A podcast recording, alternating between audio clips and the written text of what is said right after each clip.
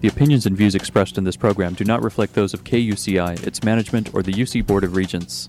To find out more about this talk show or other talk shows broadcasting on KUCI, log on to our website at kuci.org or check out the latest program guide. Good morning. You're listening to KUCI 88.9 FM in Irvine, California, streaming online at kuci.org and podcasting on iTunes. Welcome to Fighting for Love. This show will help you turn conflict into collaboration in all your relationships. I'm Lloyd, the show's engineer, and your host is Mari Frank, an attorney mediator since 1985. She's a mediator for the Orange County Superior Court Civil Mediation Panel. Mari's a professor of negotiations and conflict management and has been a certified state bar trainer for over 25 years. To learn more about the show and our great guests, please visit conflicthealing.com. Mari, what's your show about this morning? Well, we are going to be talking about how to reduce anxiety and how to really find ways to be mindful and to change your life for the better.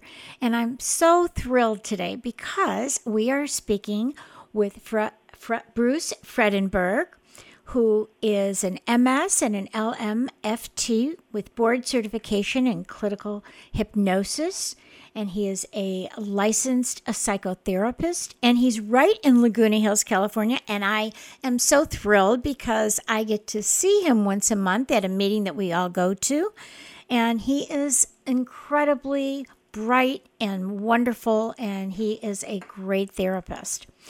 He has extensive training in mediation as well, which is how I know him. That's how I got to meet him.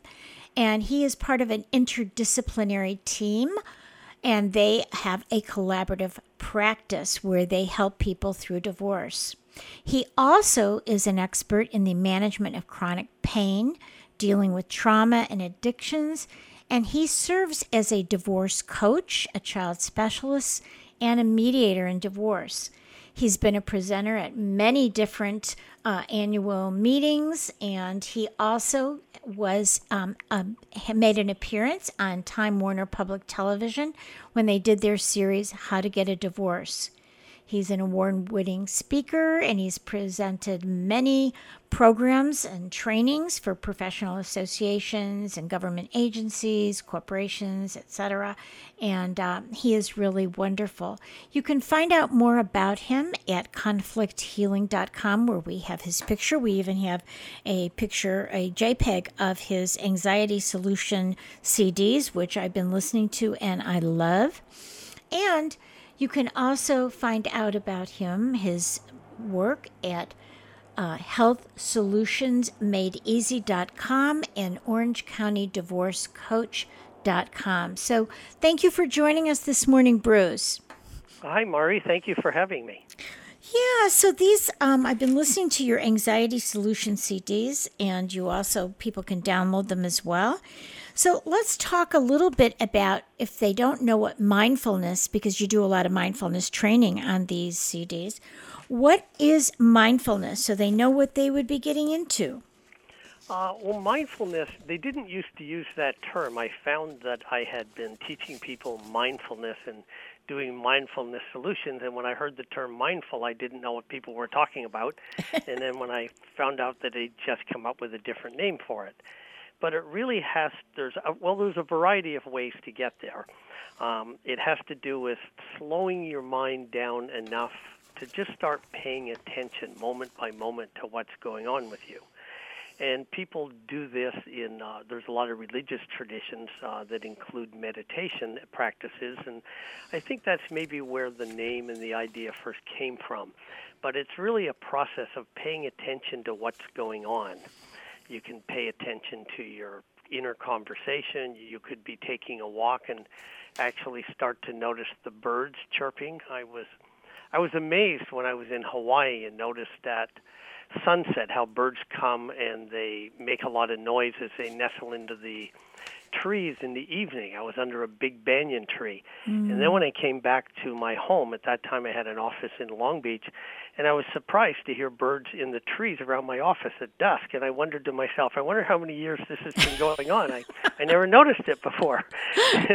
and I just thought, I wonder what else I don't notice. And so that's essentially what mindfulness is it's paying attention And it does things like it interrupts whatever conversation you're having with yourself, and we all talk to ourselves. And so, if we have a conversation going that's uh, making us feel edgy and ang- anxious and fearful or shameful, uh, it's good to interrupt that conversation, and then you have an opportunity to shift it.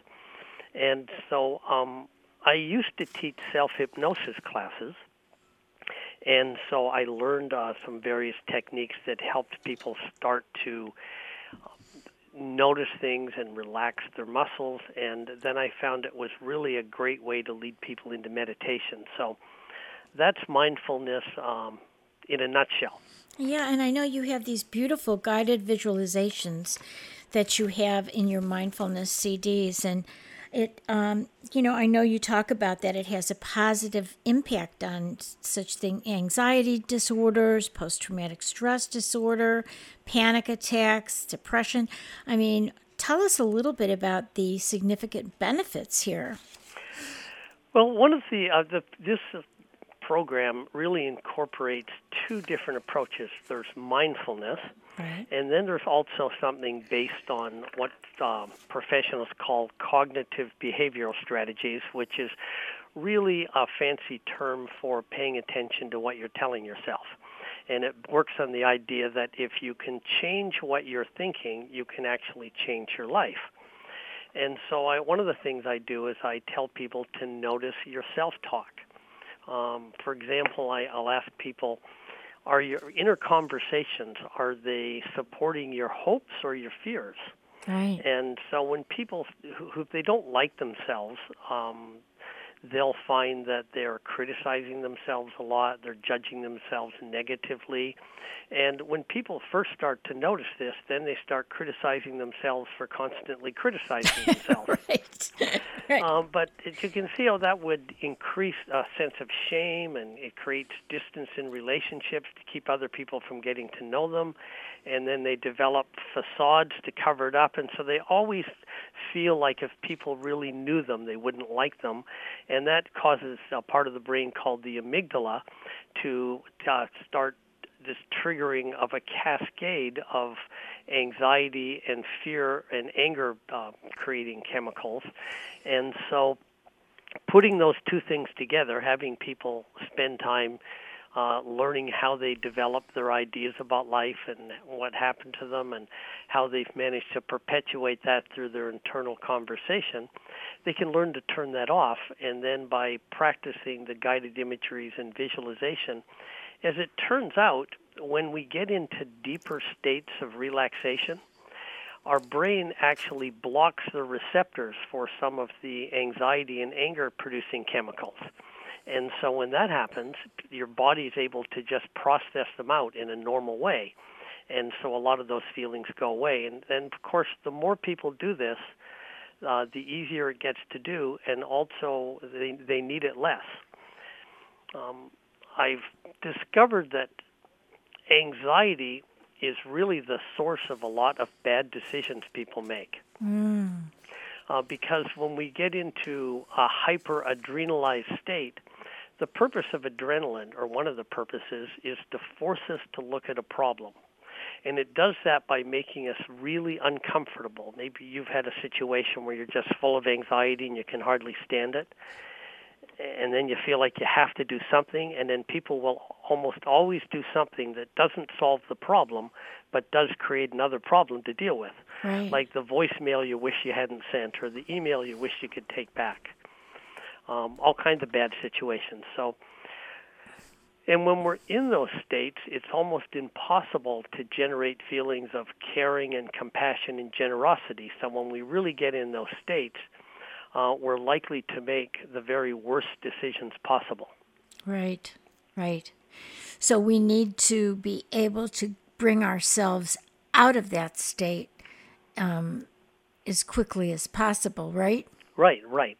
And uh, when I tell people about talking to themselves, I'll, I'll often ask people to raise their hand if you talk to yourself. And a lot of people will raise their hands, but some people don't. And then I always suggest that something like this just happened. Do I talk to myself? Well, no, not really. Well, not enough to raise my hand. Well, no, I'm not going to raise my hand. Because while I'm talking right now, everybody's having a conversation with themselves agreeing with me or disagreeing, or it's triggering a memory. And then they're having another conversation with themselves. Right, right.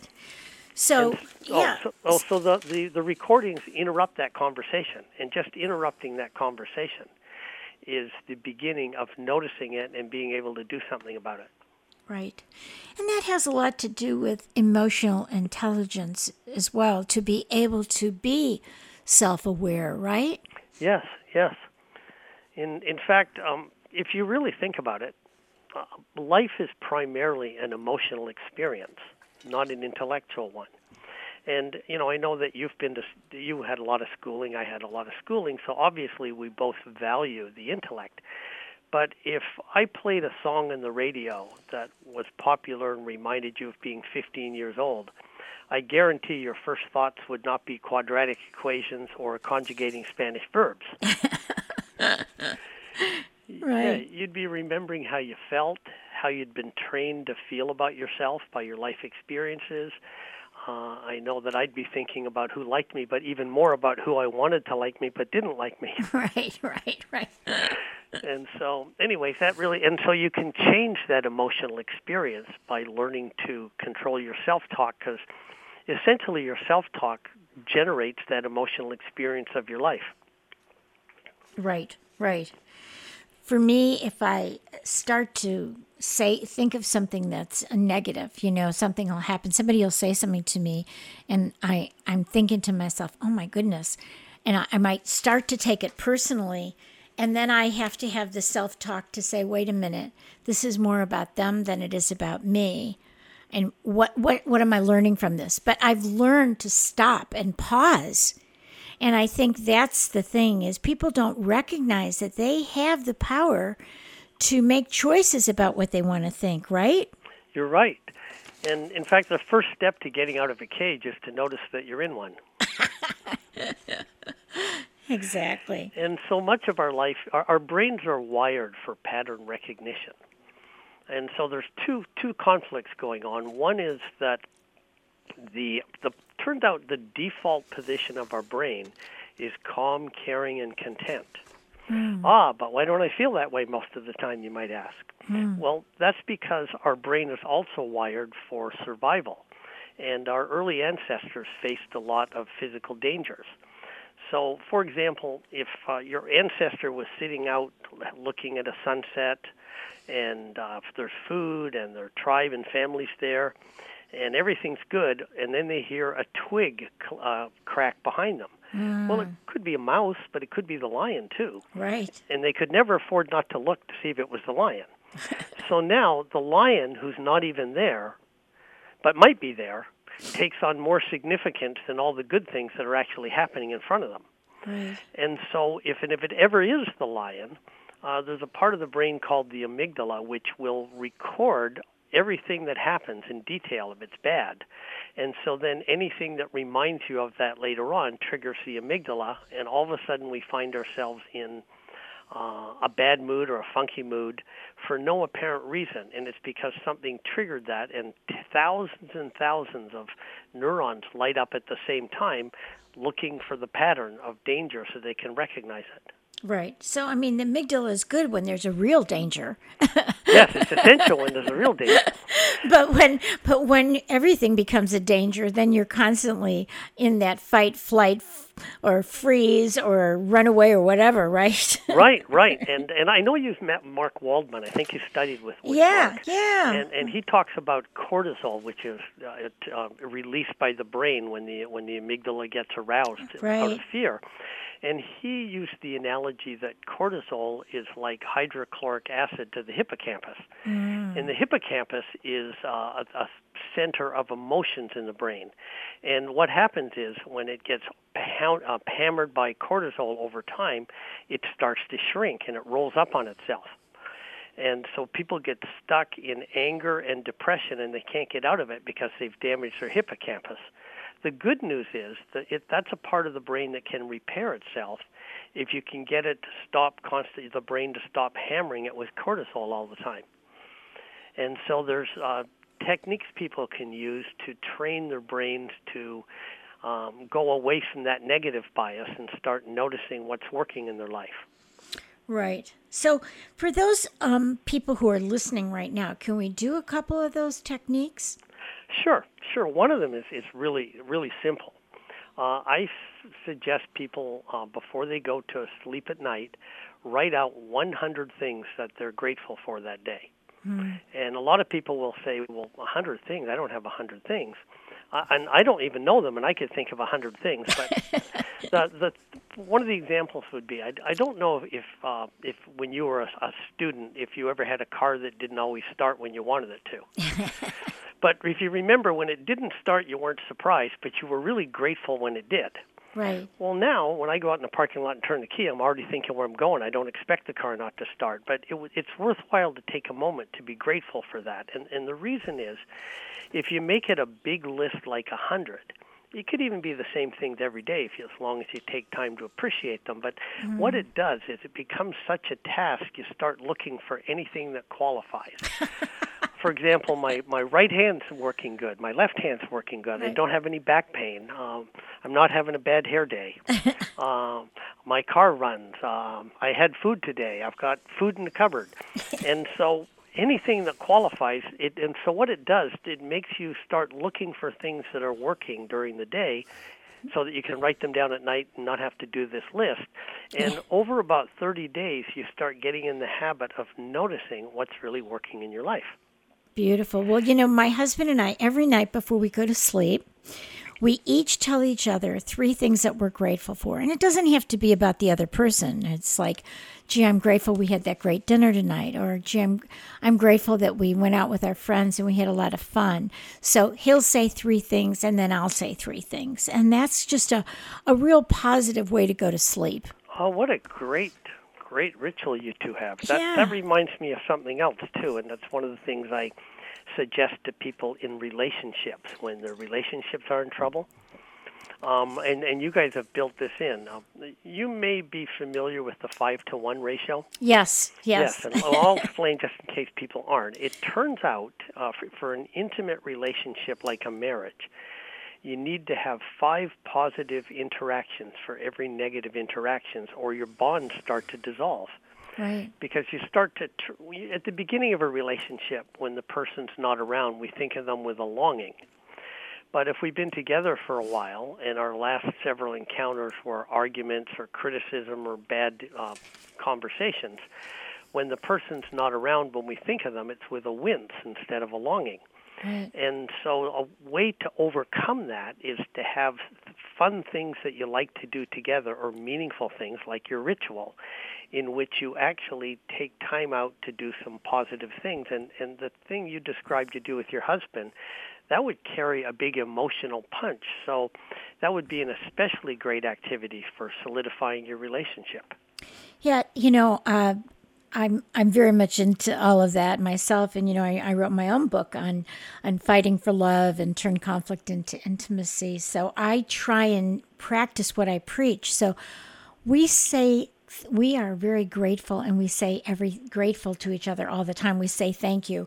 I'll say thank you honey. He you know he took a check to the bank for me. And i'll say oh thank you so much for doing that. Or thank you for making dinner. Or thank you for you know cleaning up with me or thank you for cooking with me or thank you for whatever it is. I just say thank you all the time. It's on my mind to thank you or and i'll say things to him like oh you look so cute tonight or something like that. And i and sometimes he'll say to me well you know i think i thought you looked really good but i didn't say anything. I said well why don't you say something? You know so he knows to do that. You know i'll say oh you look ah. so handsome. And then he'll say well you look beautiful. And even though we're getting older i guess we can our eyes get worse so we can keep saying that. Ah. But yeah we do i i know it's so important. And another thing i've really learned bruce is that i don't say the word you with something negative ever. So i don't say like oh that you know you were you were so wrong to do that uh, or you, i don't say you.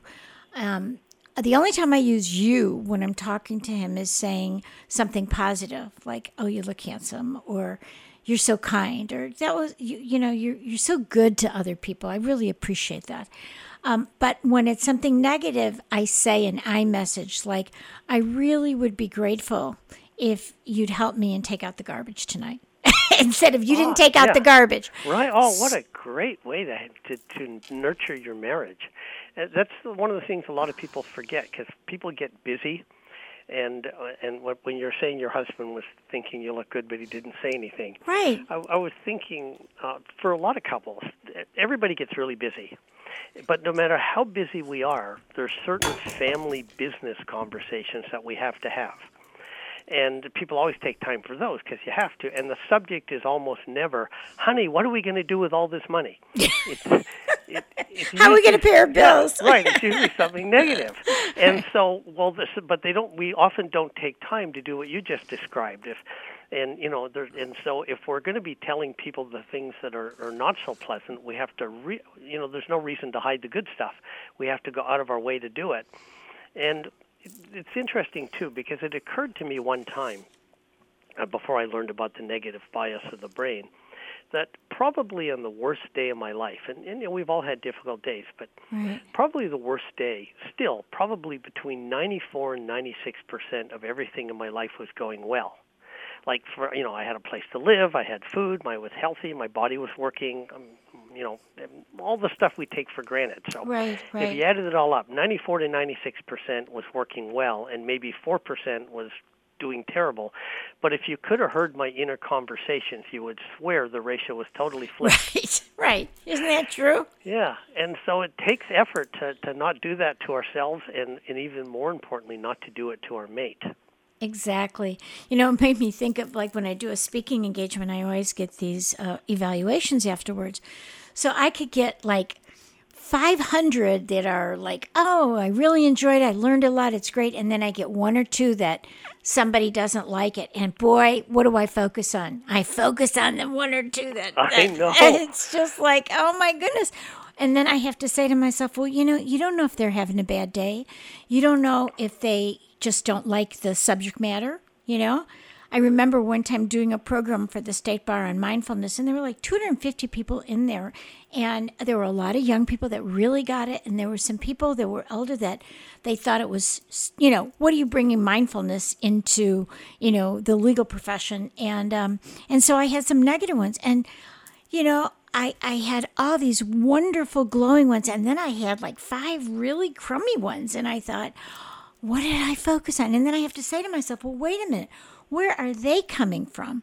You know, Yeah. so it's it it is hard. It is hard if it you know it's like a punch in the stomach. Yeah. and and you have to kind of re re um, you know reinvent yourself and say wait a minute and and talk to yourself and remind yourself wait a minute what's going on with you here I know exactly what you mean. I do the same thing, and I one time it occurred to me if I had rearranged my talk to satisfy the five or ten people who didn't like me, mm-hmm. the other hundred wouldn't have benefited from what I did, and the other people, the ones who didn't like me, might get to the point where they just didn't not like me as much.